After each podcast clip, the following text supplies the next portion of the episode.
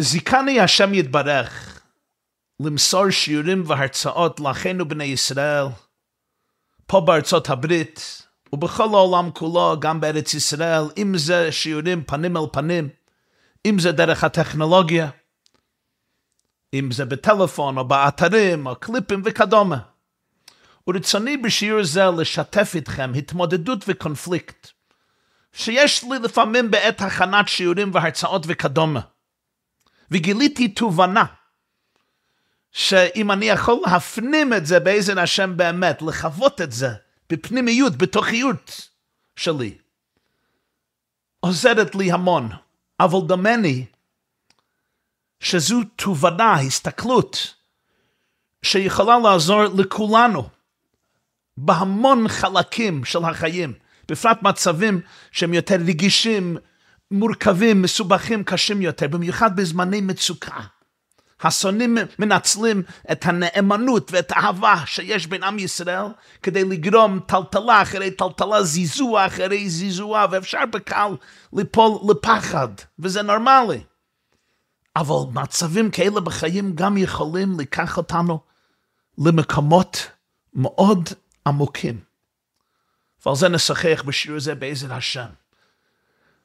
יוסף הצדיק, יוסף הצדיק, הגיבור של חצי השני של ספר בראשית, נמצא בגלות מרה וקשה. אחים שלו מכרו, זרקו אותו לבור, מכרו לעבד במצרים. ובהיותו בגלות הקשה הזה הוא צף למיילו, ובשני מקומות, בשני שלבים, בהיותו עבד ובהיותו אסיר. ספר בראשית פרק ל"ט מספר את הסיפור של יוסף הורד מצרימה. ויקנהו פוטיפר סריס פרו שר הטבחים. יוסף נעשה לעבד תחת פוטיפר אדונו. הוא מספר את התורה, ויהי פרק ל"ט פסוק ב', ויהי השם את יוסף, ויהי איש מצליח. למרות שהוא עבד, נותק מבית אביו, נותק ממשפחתו לגמרי, הוא בודד בן 17 שנה במצרים, הוא איש מצליח. והפסוק ממשיך, וירא אדוניו כי השם איתו, וכל אשר הוא עושה, השם מצליח בידו. כל דבר שיוסף נוגע בו, יש פה הצלחה אדירה.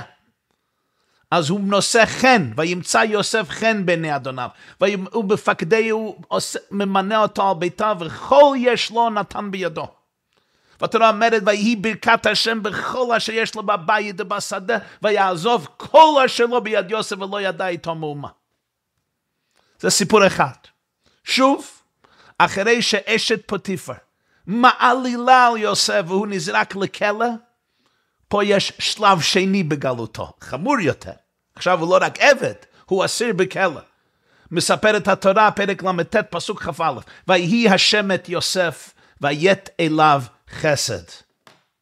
וייתן חינו בעיני שר בית הסוהר. זה שממונה על הכלא, הוא אוהב את יוסף, הוא מעריך את יוסף. ומה קורה? אין שר בית הסוהר ראה את כל מהומה בידו באשר השם איתו. ואשר הוא עושה, השם מצליח. אז שר בית הסוהר כמו פוטיפר, ממנה אותו על בית האסורים, והוא בכלל לא מסתכל, הוא מוסר את זה תחת שליטת יוסף. יש כאן דיוק קטן לכאורה, אבל בתורה כל מילה מדויקת. בהיותו עבד בבית פוטיפר, אומרת התורה, פרק ל"ט פסוק ב', ויהי השם את יוסף, ויהי איש מצליח, ויהי בבית אדוניו המצרי, וירא אדוניו כי השם איתו, וכל אשר הוא עושה, השם מצליח בידו. בכלא, בכלא, עשרים פסוקים אחר כך, פסוק כ"ג, פרק ל"ט פסוק כ"ג, אין שר בית הסוהר ראה את כל מומו בידו אשר השם איתו, ואשר הוא עושה, השם מצליח. אתם מבחינים את החילוק? פעם ראשונה, כמעט מילים זהות, תיאור כמעט זהה. בין הסיפור הראשון וסיפור השני, בין יוסף בבית פוטיפר ויוסף בכלא. פעם ראשונה, וכל אשר הוא עושה, השם מצליח בידו. פעם השנייה, אשר הוא עושה, השם מצליח. פה נשמטה המילה בידו. יכול לכתוב, ואשר הוא עושה, השם מצליח בידו. פעם ראשונה, כל אשר הוא עושה, השם מצליח בידו. פעם שנייה בכלא, אשר הוא עושה, משמיט כל, אשר הוא עושה, השם מצליח, אין בידו.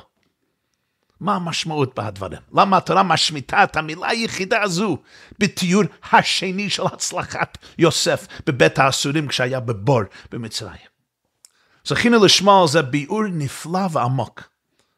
מאת הרבי מלובביץ', זה היה בהתוועדות שבת, פרשת וישב תשמ"ד, והמשכו שנה לאחרי זה תשמ"ה. זה 1983-84. כבר נתפס בספרו הגדול לקוטי שיחות חלק כ"ה פרשת וישב. ואני שואב נקודה אחת מרכזית ממה שזכינו לשמוע אז, מהרבי מלובביץ'. איש מצליח, זה התיאור של יוסף. מה זה איש מצליח? יש כאן משהו מיוחד. הצמח צדק, אחד, צמח צדק, אדמו"ר אצלנו, האדמו"ר של בית חב"ד, בספרו לתורה אומר, מה זה איש מצליח? אומר, קוראים איש מוצלח בר מזל, אומר ביידיש, גליק בלעז, הגליק, הגליק לחמנש, הגליק לחלבן. זה משהו נפלא. רואים איש מצליח, פירוש הוא בר מזל, כפי שאומרים, איש מוצלח. יש עזר מיוחד מלמעלה, מאת השמיים לבן אדם הזה, אבל יש שני סוגי הצלחה. יש לפעמים שההצלחה של בן אדם מוכיחה שיש פה עזר מיוחד מאת מלמעלה, אבל זה מגיע דרך ידי ויציר... ודרך היצירתיות של הפועל. אפשר לייחס את זה אליו, אל ידיו, אישיותו, כישרונותיו, כריזמה שלו, מה המצב, הנחישות, העקביות, המסירות, הדריכות, הזריזות, האפקטיביות. נכון, העובדה שההצלחה היא תמידית. או העובדה שהצלחה זה בכל הדברים שאתה עושה, כל דבר שנוגע בו נהפך לזהב, מזה מבינים שזה פה, זה משהו נפלא, זה, יש פה הצלחה מלמעלה, אבל הצלחה מתייחסת אליו, אל הידיים שלו, אל הכישורים והחושים שלו. יש לפעמים שרואים הצלחה, אבל זה לא בידו. האדם הוא רק צינור למשהו נפלא שזורם לתוכו ומתוכו לחוץ. אבל נרגש אצלו ואצל אחרים שהוא רק צינור. בוודאי שהוא עובד, ועובד במסירות, אלא שגם העבודה שלו לא מתייחסת לידו. אלא היצרן, לבורא עולם, והוא רק כמו שופר שמעביר את הכל. ודאי צריך שופר, אני צריך את השופר להעביר את הכל, אבל הוא כמו שופר.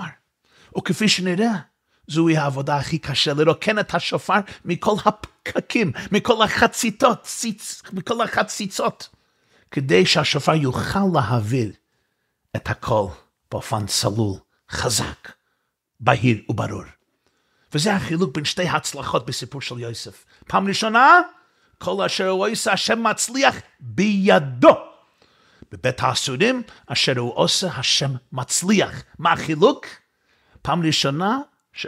כל אשר הוא עושה, השם מצליח בידו, זה דרך ידו. אפשר לייחס את זה לידיו. זה שזה כל אשר הוא עושה, מבינים שזה הצלחה ממעלה. פעם השנייה זה לא בידו, זה השם מצליח. אבל מה החילוק בין הדברים? החילוק הוא, בסיפור ראשון, יוסף הוא עבד. בסיפור השני יוסף הוא אסיר. מה החילוק בין עבד ואסיר? שניהם הם לא ברשות עצמם. שניהם תחת שליטה, תחת מרות של מישהו אחר, אם זה ממסד או אינדיבידואלי. אבל יש חילוק עקרוני מהותי. עבד, קונים או סוכנים, אם זה עבד או פועל, כדי ליצור, כדי לפעול, כדי לעבוד, אדרבה. לכן קניתי אותו, לכן אני משלם לו שכירות כל שבוע, לכן קניתי את בן הבן, לכן שכרתי את הבן אדם הזה כדי לבצע משימות, עבד מלשון עבודה. ואם הוא עבד מוכשר, אברהם אבינו היה עבד מוכשר, כן? בן מסק בייסי, דמשק אליעזר. אם הוא עבד מוכשר, יפעל גדולות ונצרות. אליעזר לחם מלחמה וניצח עבור אברהם אבינו. נכון, יש הלכה מה שקנה עבד, קנה רבו. כי יד עבד כיד רבו, העבד הוא חלק מהרב, למשל אפילו אם יש בעל כהן, אם יש לו עבד כנעני, הוא יכול לאכול תרומה. למה? כי כמו אשתו יכולה לאכול תרומה, אפילו אם היא בת ישראל, הבנים יכולים לאכול.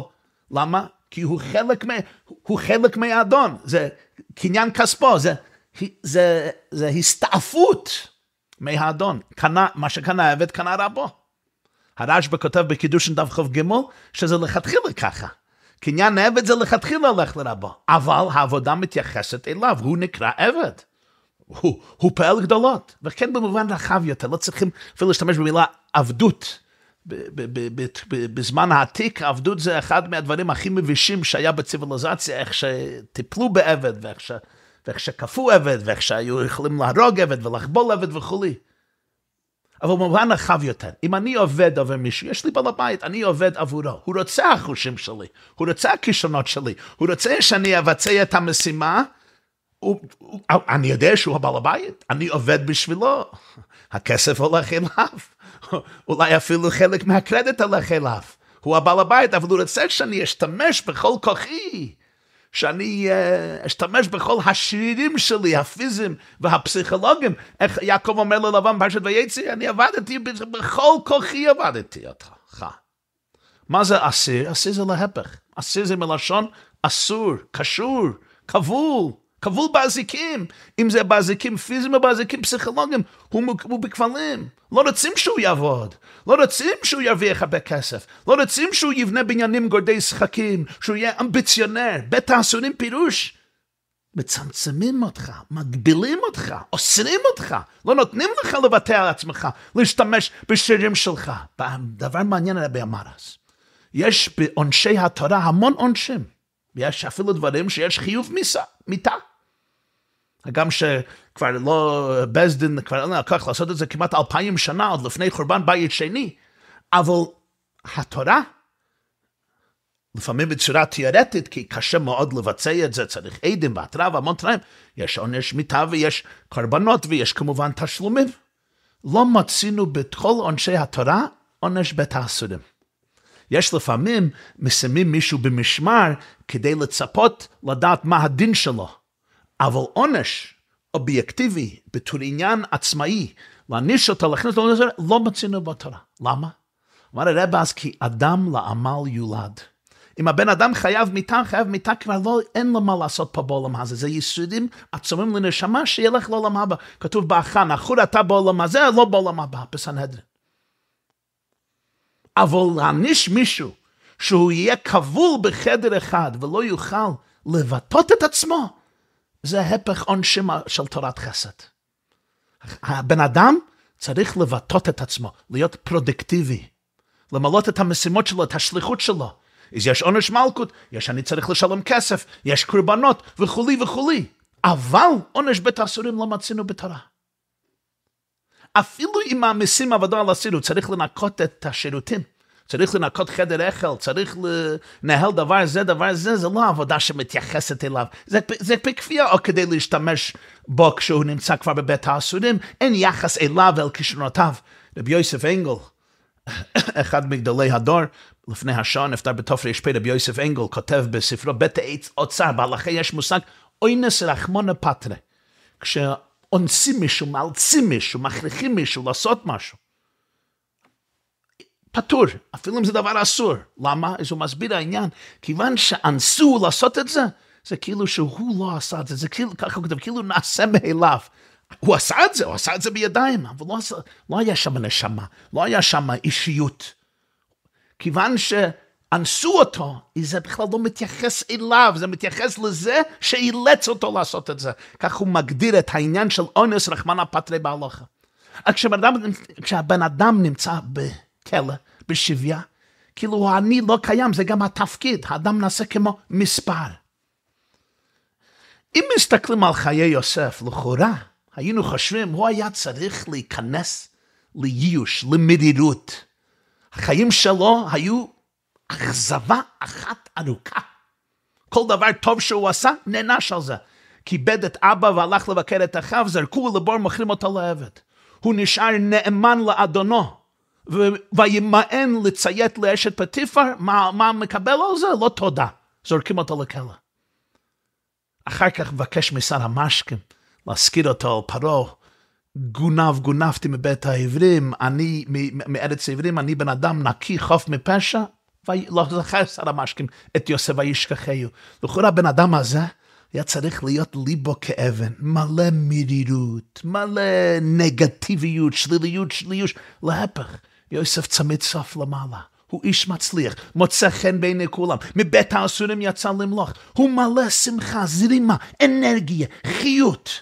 עד כדי כך בפרשת וישב מסופר, בוקר אחד, הוא נמצא בבור, בבור, בכלא, אולי יישאר שם לכל החיים על פי טבע, זה לא, דמק, זה לא דמוקרטיה. אין לו אבא, אין לו אימא, אין לו משפחה, אין לו שום תומך בעולם. תומך. בודד. צעיר בודד בעולם, יהודי אחד בארץ מצרים. והוא רואה שני שרי פרעה והינם זועפים. מה הוא אומר? הוא מסתכל עליהם ואומר, מדוע פניכם רעים היום? רוצה לדעת מדוע פניהם זועפים, מדוע הם לא בשמחה. איך זה קרה? איך זה קרה? העניין הוא, לאחרי 22 שנה יוסף מגלה את עצמו לאחיו ואומר, עתה אל תייצבו, כי אתם לא מכרתם אותי, כי למחיה שלחני אלוקים לפניכם.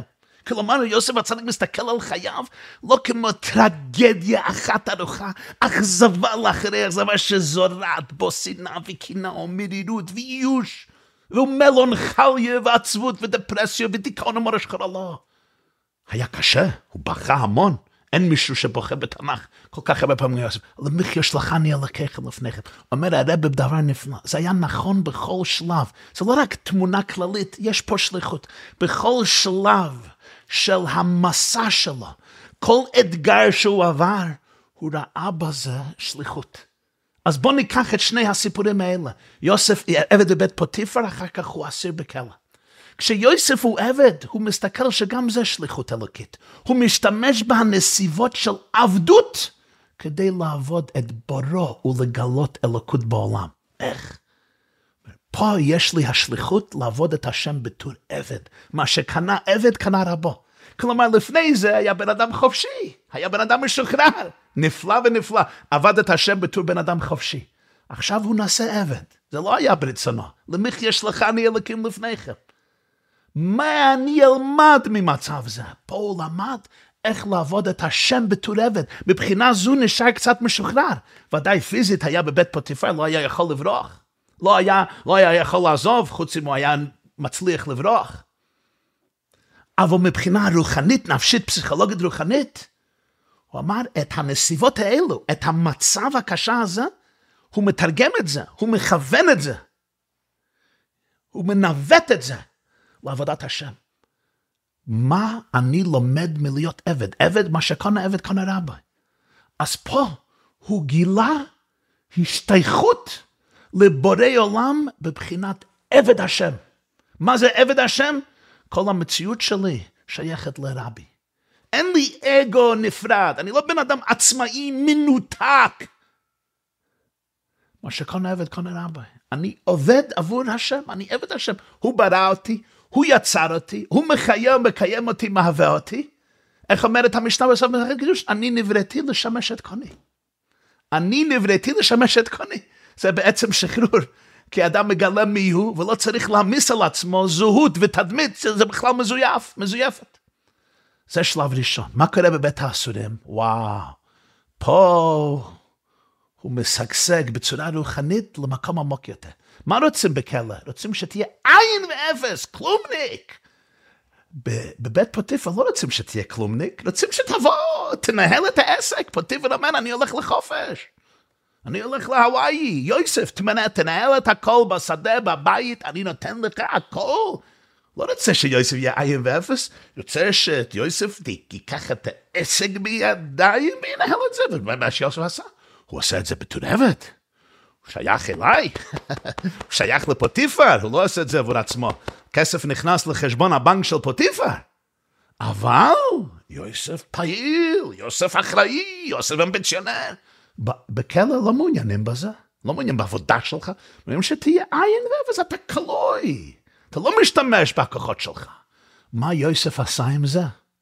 פה מראה ביוסף למד איך להיות עין ואפס כלפי השם.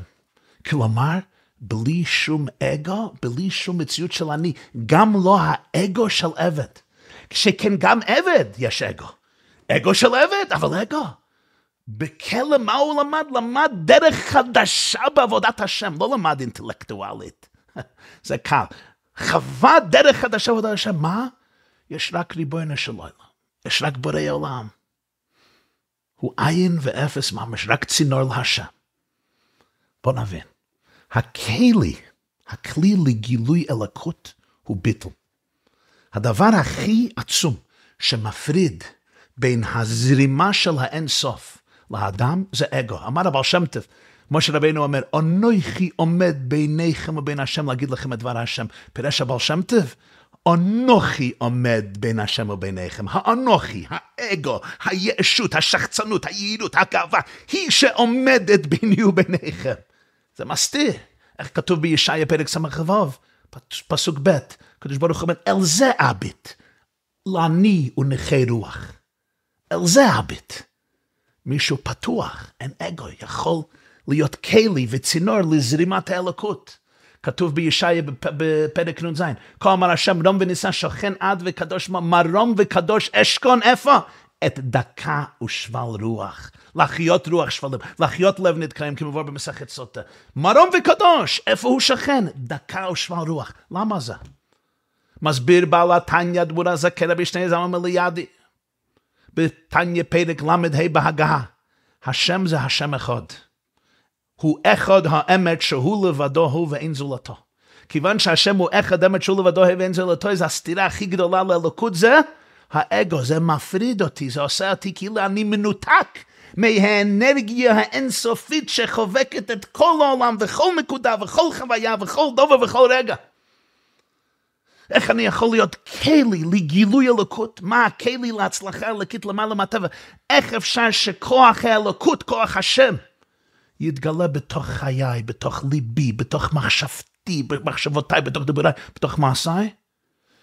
כשהישות שלי, הגאווה שלי, נבחסת, וככל שהיא נבחסת, ככל שהמציאות שלי, שזה מציאות מזויפת, כי המציאות האמיתית היא הכוח האלוקי שמקיים כל דבר, ככל שהישות נפתחת ומתבטלת יותר, כך הבן אדם נעשה צינור לגילוי אל השם שאין עוד מלבדו. אבל אם אני אומר, אין עוד מלבדי, איך אני יכול להיות כלי לאין עוד מלבדו? לכן, עיקר ההצלחה של יוסף הצדיק מתחיל מחמישי ואלך וישע, מתחיל כשיורד למצרים. לכאורה, לפני שהוא ירד מצרים, שם היה צריך להיות איש מצליח לו. דווקא לאחרי שירד למצרים. לכאורה הוא סובל מכה אחרי מכה, מתבטל לגמרי. פה יוסף נהפך לאיש חדש.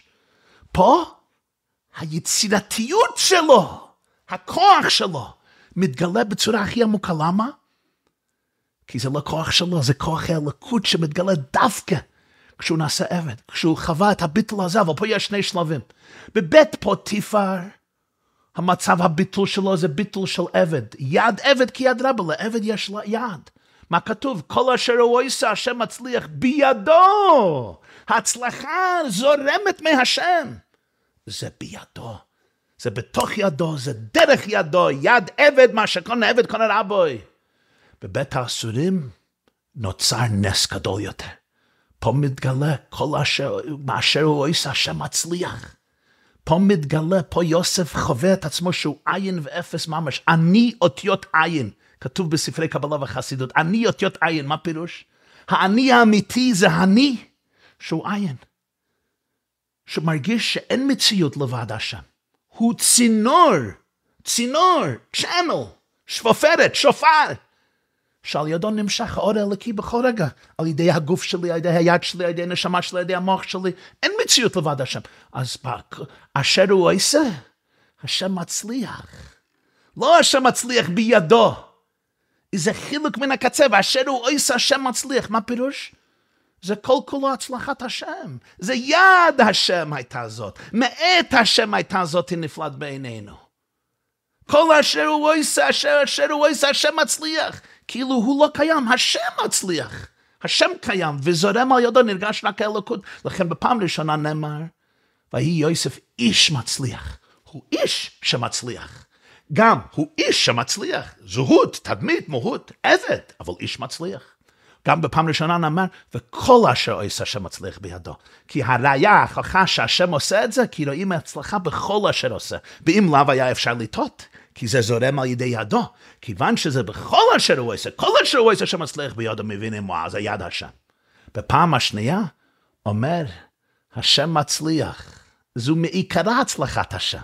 רואים פה שהבן אדם הזה הוא צינור לגילוי אלוקות. אני רוצה להמחיש את הדבר, אם אני יכול, בחיים שלי ובחיים של כולנו, בצורה יותר אישית ופרטית, ואני יודע שאין המשל דומה לנמשל, ואני אוריד את זה לדרגה הרבה נמוכה יותר, אבל בעזרת השם אני רוצה להמחיש את העניין יותר, להפנים את זה יותר. כפי שהתחלתי, זכיתי, הנה השם לידי למסור שיעורים והרצאות, תמידים כסדרם ומוספים כהלכתם. כשאני מוסר שיעור, אני מכין את זה. מכין שיעור, דרשה, הרצאה, סמינר, קליפ, מסר, אם זה בכתב, אם זה בעל פה, אם זה פנים על פנים, אם זה דרך וידאו, דרך טלפון וכדומה. יש תודעות שונות ברמות שונות. ייתכן שהמרכז של כל העניין זה אני.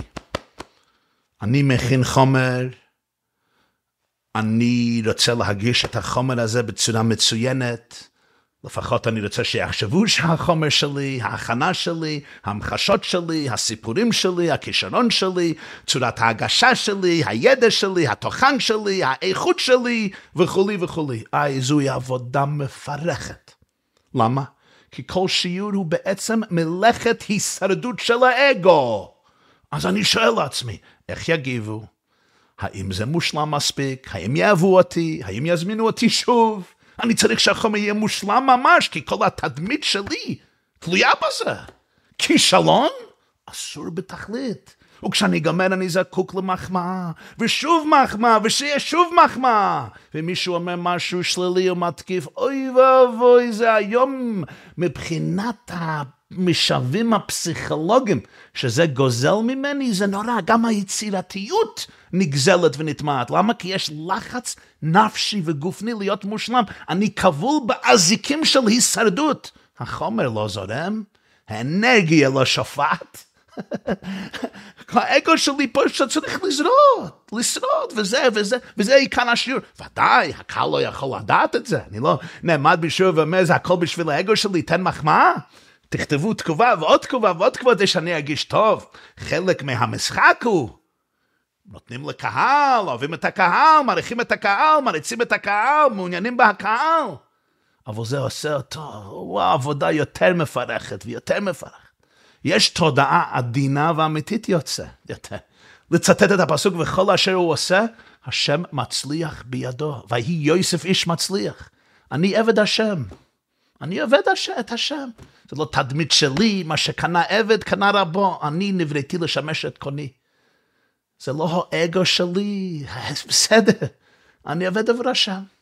זה כבר רמה אחרת לגמרי, הרבה אמיתית יותר, הרבה קלה יותר, לא רק קלה שזה קל יותר, לפעמים קשה יותר למצוא את זה, אבל זה קל יותר. המעמסה לא מפרחת, זה לא עבודת פרח. אבל סוף סוף, אני צריך להכין טוב. אני עבד, אבל העבד צריך after show up. זה צריך לעבור על ידי. כל את השם מצליח בידו. אז המציאות שלי קצת או הרבה מאפילה על האנרגיה. אחר כך יש התודעה הכי משחררת. ולוואי, אני מבקש מאת השם שאוכל לחוות את זה. אני לא קיים. אני אותיות עין. מה פירוש אני לא קיים? אני כן קיים, אני מדבר. יוסף גם היה קיים. זכיתי ששמי יוסף. מה פירוש לא? אני אותיות עין, כותב הצמח צדק. השם עושה הכל. אני מכין, אני עובד, אני חושב, אני מדבר, אני נואם. אבל לא נרגש כאן האני, האני זה עין.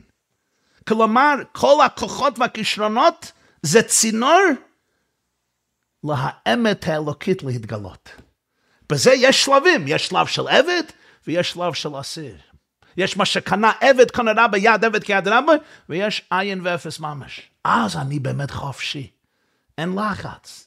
גם אם אני צריך להכין זה בסדר, השם מכין. הוא רוצה שאני אהיה הצינור, בסדר, אני צריך לפתוח את הפה, אני אפתח את הפה. אני צריך להסתכל בספר, קודם אני אסתכל בספר. אבל אין הלחץ. אני מקיים את השליחות שלי, שלוחו של אדם כמותם. זה לא חילוק ברמה שכלית, זה לא חילוק אינטלקטואלי. זה חילוק בחוויה. העצבים משתנים. שפת הגוף משתנית. הקהל שומע שיעור אחר בהכרה או בתת הכרה. אני אגיד לכם ביור נפלא של המגד ומזריץ', היועצת שלו עכשיו היה י"ט כסלו. רבינו דויב בר המגד ומזריץ', תלמידו וממלא מקומו של אבר שם טוב.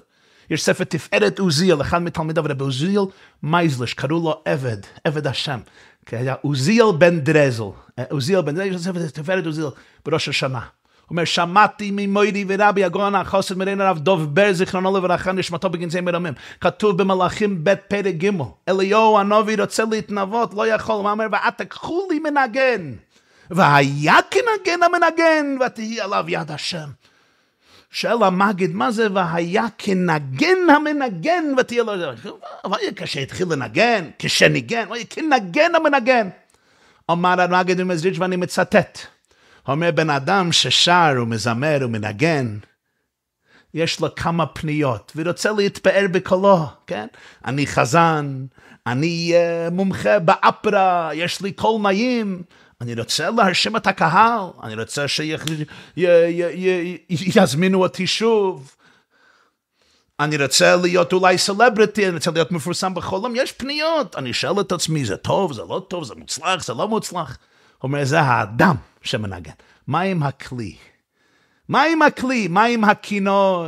עם הפסנתר? עם הגיטרה? מה עם הכלי? הוויולין? אין להם, אין להם אגו. הללו בנבל, הללו בכינור, הללו בתוף, במחול, במינים, בעוגב.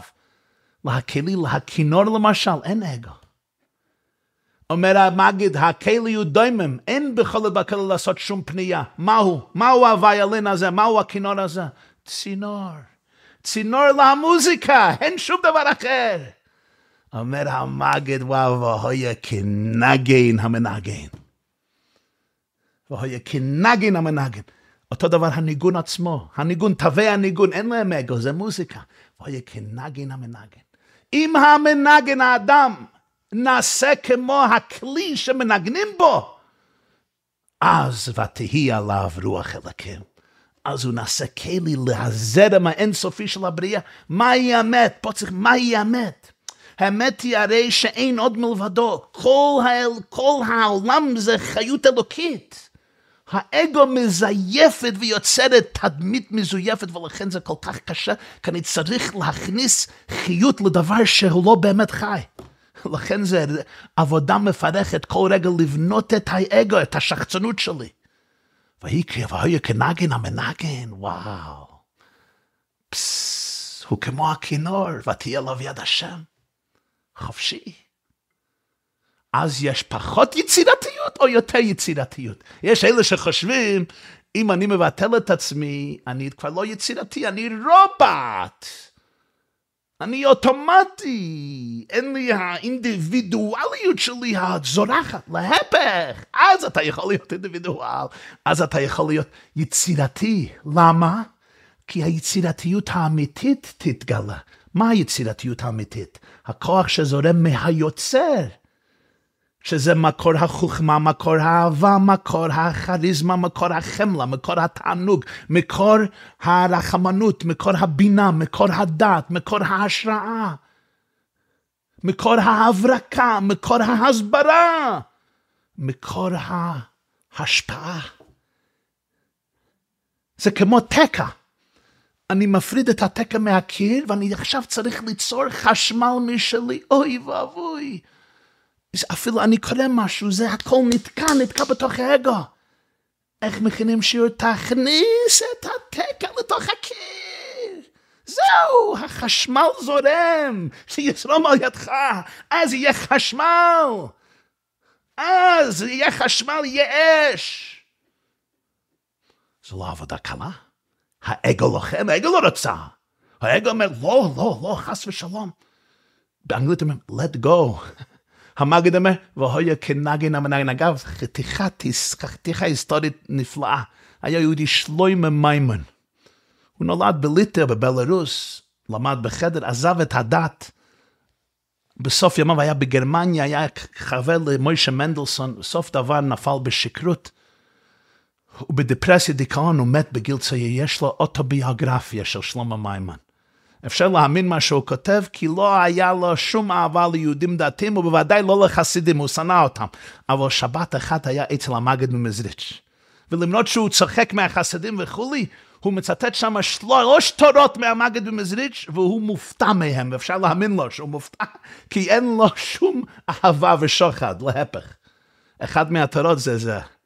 ויהי כבוהי כנגן המנהל. לשלוימה מיימן, הרי הציונל, הרי הפילוסוף הגדול, היה, היה בעל חושם, היה בעל כישרון, היה פילוסוף, היה, החיים היו טרגיים. הוא נפתע מהתורה הזו שהוא שמע, או מהמגד או מאחד מתלמידי המגד. מה הפוקוס פה? בצורה ראשונה, הפוקוס פה זה אני, זה מאוד קשה. אני מבין את זה, אני צריך לשרוד. ובאמת, אם עברתי טראומות, זה קשה מאוד.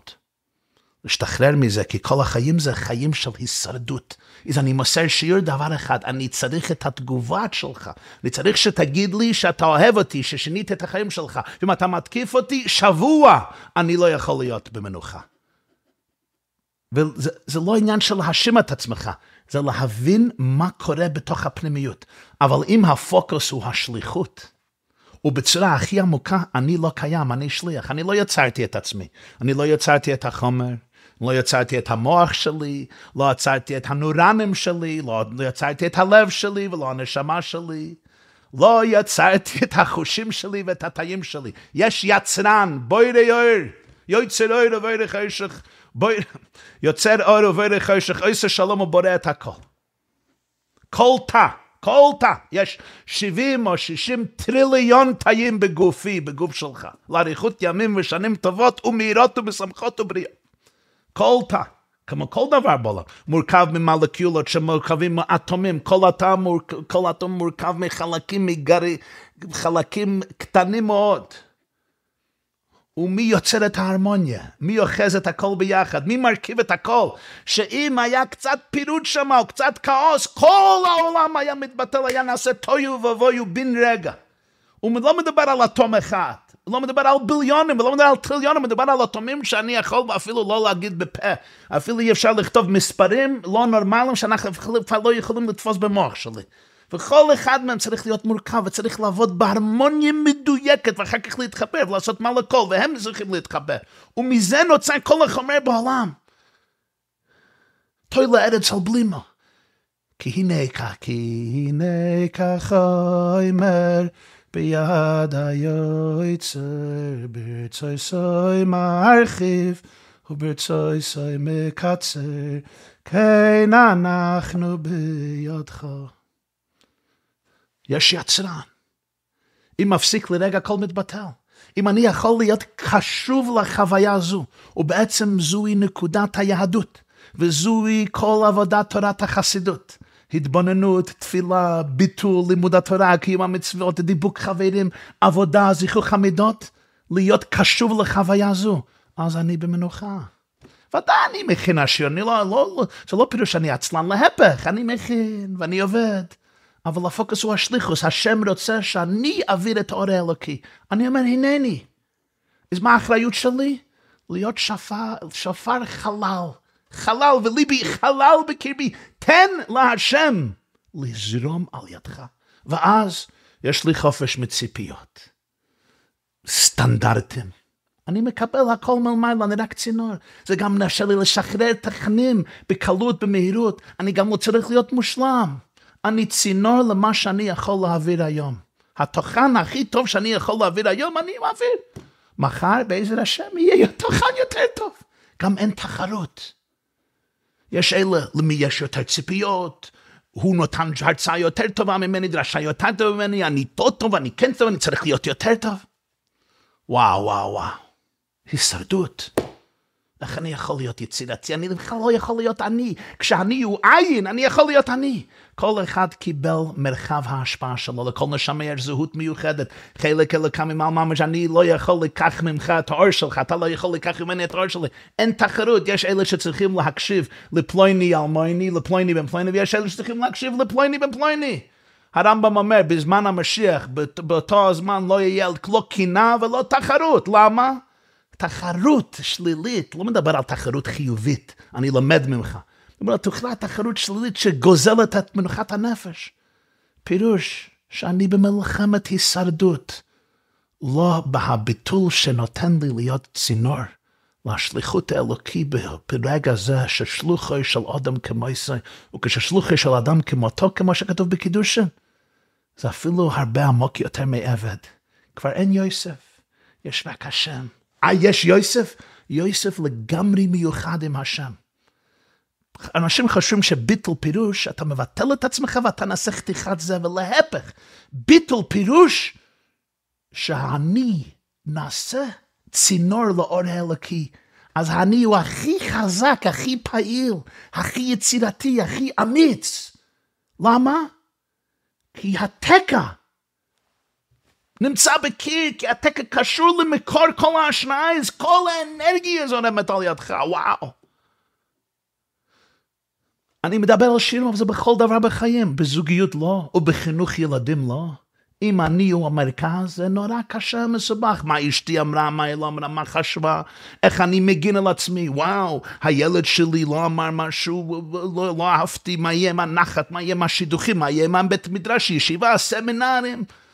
חוצפה, אם האגו מתערבת, עבודה מפרכת.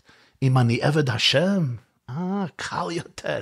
ואם אני עין ואפס, פס, אני לא מתחרה עם אף אחד, אני לא מתעלב, אני זורם, אני זורם עם החיים. אין דבר אחר, יש רק החיים. שזה מה שעכשיו, מה זה? גילוי אלוקות, זה החיים. אני זורם עם זה. תשמעו, זה הדבר הכי קשה בחיים, מה שאני אומר. אבל זה גם דבר הכי קל בחיים. כי אני לא צריך להרשים אף אחד. אני לא צריך להחניף אף אחד, לא משקר לאף אחד, לא לעשות תחבולות. נמאס לי לעשות תחבולות, אני צריך להרשים זה, לעשות חשבון זה, לעשות תחבולה זו, לשקר לבן אדם זה, להגזים לבן אדם זה, צריך לשחק משחקים מלחמת הישרדות מפרכת, מספיק, עבודת פרק זה לגלות. אני אותנטי, אני מי שאני, אני מה שהשם רוצה שאני אהיה ברגע זה. נשמע פשוט, אבל זוהי כל עבודה. אני נוכח בכל רגע של החיים, בכל חווייתי. למה? כי השתחררתי מהסבל של הישרדות האגו, וזה נקרא לחיות. יש לך בן או בת, יש אתגר. הדבר הכי גרוע זה להגיב ממקום של אגו. העלבת אותי, העלבת את המשפחה שלי. תן לעני להיות עין, לשאול מה שליחותי ברגע זה. אין אפילו היד שלי, גם היד שלי זה אלוקי. זה לא השם מצליח בידי, השם מצליח, אין יד, יש רק יד השם. ראיתי וידאו, מישהו שלח וידאו של יהודה בכר, השם ינקום דמו. נרחץ, נרצח בשמחת תורת השב"ד על ידי הרשעים הארורים, החמאסניקים, יימח שמם וזכרם. ברעים, במסיבת הפסטיבל של המוזיקה. בדרך שמה, ערב שמחת תורה, חבר שלו מבקש שישלח לו אנרגיה חיובית כי הוא בעצבות. אז יהודה בכר, השם ינקום דמו, מסריט את עצמו, מישהו לוקח את הסרט והוא שר את הזמר, אלוקיי נשמה שנתת בי טהורה היא, ושולח את זה לחבר. וואו, אתה, אתה ואתה, אתה יצרת. אתה עתיד לתלה ממני ולהחזיר בי לעתיד לבוא. איך שהוא שר, וואו, ראיתי את זה. אמרתי, הבן אדם הזה, הבחורצ'יק הזה, לגמרי שמה. לא לחץ של רגישות עצמית, תודעה עצמית, self-consciousness. אתם יודעים, אני נכנס לחתונה, לבר מצווה, איך מסתכלים, מה חושבים עליי, גמרתי דרשה, מה חושבים, נכנסתי פה, מה יאמרו עליי, מה יאמר זה, מה יגיד זה. אני לא יכול לחיות. אני כבול בכבלי האגו. יוסף היה כבול, אז מה הוא עשה עם זה? רצו שיהיה עין ואפס, אמר, אני אהיה עין ואפס, לא להנהלת בית האסורים. לאין סוף. להיות עין ואפס בנוכחות אין סוף, אין דבר מתוק כמו זה, אין דבר נחמד כמו זה. אתה לא צריך לשרוד, אתה יכול לחיות, אתה יכול לזרום עם אלוקות. אם יש לך ילד שנשר, אם האגו במרכז, זה ירסק את הבית, ירסק את החיים, ירסק את המשפחה. אם אתה עבד השם, אתה עושה מה שהשם רוצה. כל מה, ש... כל מה שבעל הבית אומר, עשה, חוץ מצי. אבל, אפילו עבד, אני עדיין כבול קצת. אני שואל, ומה אם עשיתי זה? מה אם עשיתי זה? כי זה מתייחס לידי. אה, בשלב שני יוסף הצדיק אומר, לא, השם מצליח. אם אני בבחינת עין, אני יכול להיות באמת נוכח עבור הילד שלי. וואו, אני יכול להיות פה באמת, ברגע זה, ברגע של אמת אני פה. בן אדם הזה, באבא כזו, באמא כזו, מתגלה, מתגלית אלוקות, מתגלה על ריבונו של עולם. וכך זה בכל שלב בחיים. הרבה מאיתנו עברו, עוברים ייסורים, זה לא קל. אבל ייסורים משברים את האגו. כי מנסה השם אלוקיכם אתכם לדעת. אומר בעל התניא, ניסיונות לפעמים מביאים דעת. הם פותחים את הבן אדם לדעת אמיתית. לדעת שיש בורא עולם. אבל עדיין יש אני, ויש יד שלי. אחר כך יש מצב בחיים שהכל נשבר. יש אלה מאיתכם ששומעים או מסתכלים ויודעים שאתם חוויתם דברים בחיים ששבר את הכל. שבר את האגו לגמרי, שבר את הישות לגמרי, עד כדי כך שאולי גדלתם עשרות שנים במחשבה שאתם אשמים בהכל ושאתם מלוכלכים ושאתם מלאים זוהמה ושאין לכם שום הצדקה לחיות. ויום אחד פותחים את העיניים, זה נורא מה קרה פה. אם זה דברים בבית, דברים מבחוץ, דברים נפשים, פיזיים, פסיכולוגיים, התעללות וכולי וכולי. יוסף לימד אותנו, הוא עבר התעללות נוראה, והוא לימד לכל אלה, שעכשיו אתם יכולים להתחיל לחיות. הפסדתי הכל, כבר אין לי מה להפסיד, עכשיו אני יכול להתחיל מאפס, להיות עין ואפס, ממש לא שום ישות, ואז תקבל אהבה עצמית וביטחון עצמי ואומץ עצמי, שהרבה יותר עמוק מכל, מכל אלה שלא עברו מה שעברת. אתה יודע למה? כי האפסיות שלך, שלכאורה זה טרגדיה נוראה, שבר אותך לחלוטין. מזה אתה יכול להיוולד מחדש וליצור את, עצמך, את עצמך לברי חדשה, זה לא, זה לא מקרה שיוסף הוא היחיד שנעשה מלך, מבית האסורים יצא למלוך, כתוב בקהלת. מנקודת האפס, הוא בורא את הכל מחדש, בלי אגו. עכשיו האני אותיות עין. מהעין השלילי, הוא יצר עין הכי עמוק, הכי אלוקי, הכי חיובי. מהעין שהרג את הביטחון עצמי, הוא יצר עין שמשחרר אותך לגמרי. אתה כבר לא צריך לבקש מאף אחד רשות, מה יהיה, מה לא להיות, מה לומר, מה לא לומר, מה לחשוב, מה לא לחשוב, מה לחיות, איך לחיות, איך לדבר, איך להיות. אתה חופשי, חופשי באמת. כל אשר עושה שמצליח. האני שלך נעשה צינור לאין סוף, לא נרגש משהו אחר. מתגלה אצלך אין עוד מלבדו, זו העבודה הכי עמוקה. אבל בעצם זה השתחררות לגמרי. אתה נותן לנפש האלוקית חלק אלוקה ממעל, לזרום. אפילו אין יד שלך, למה? כי גם היד לא נפרד. לא אומרים, יש יד והיד הוא כלי. לא, אין יד, למה? כי זה יד השם. גם היד שלך הוא יד השם. זה מצב גאולתי, זה גאולה. לכן משם יוצא יוסף למלוך. יוסף יכול להגיד למחיה, שלחני אלוקים לפניכם. שלחני, אומר את זה שלוש פעמים בויגש. הוא שליח, שלוחו של אדם כמותו. מה הפירוש? כותב בעל התניא לקוד התרא ויקרא, שלוחו של אדם העליון כמותו. הוא כמותו של המשלח. אין אני, יש רק עין, השם מתגלה על ידו. זה ביטל. אני מתבטל, מתבטל למקורה ושרשה דכולה עלמין. אני מתבטל להמקור, ואז אני נהפך להמקור. כי אין אני, אין אני מנותק, אז הניסים מתחוללים. אין שום מחסומים של אגו. בזמני מצוקה זו הדרך. יוסף היה שבוי, ומהכלא הזה את מהותו האמיתית. סוד עם ישראל הוא שבזמני משבר ששוברים אותו, מתעלים למקומות הכי נעלים, הכי נשגבים, הכי עמוקים, ושמה ואז מתחוללים דברים למעלה מהשגתנו, מצליח, הצלחה. כי אני צינור, אין אגו פה. עדיין נראה כל העולם, כפי שהרב כותב, שהרמב"ם כותב בהלכות מלאכים, פרק י"ב. באותו הזמן לא יהיה שם לא רעב, לא מלחמה, לא קנאה, לא תחרות. הטובה תהיה מושפעת הרבה וכל המעדנים מצויים כעפר ולא יהיה עסק כל העולם אלא לדעת את השם בלבד. כל העולם ירגש את האחדות האלוקית שזורמת בכל, בכל מלכול ובכל אטום ובכל טוב, בכל שריר ובכל נורן ובכל נקודה של הבריאה. זה חלק מאחדות השם, כי נתגלה ונשגוב השם לבדוי ביום ההוא. הוא לבדוי הוא ואין זולתו שנראה את זה בעיני בשר. ונגלה כבוד השם בראו כל בשר יחטוף כפי השם דיבר תקף ומיד ממש. אמן ואמן.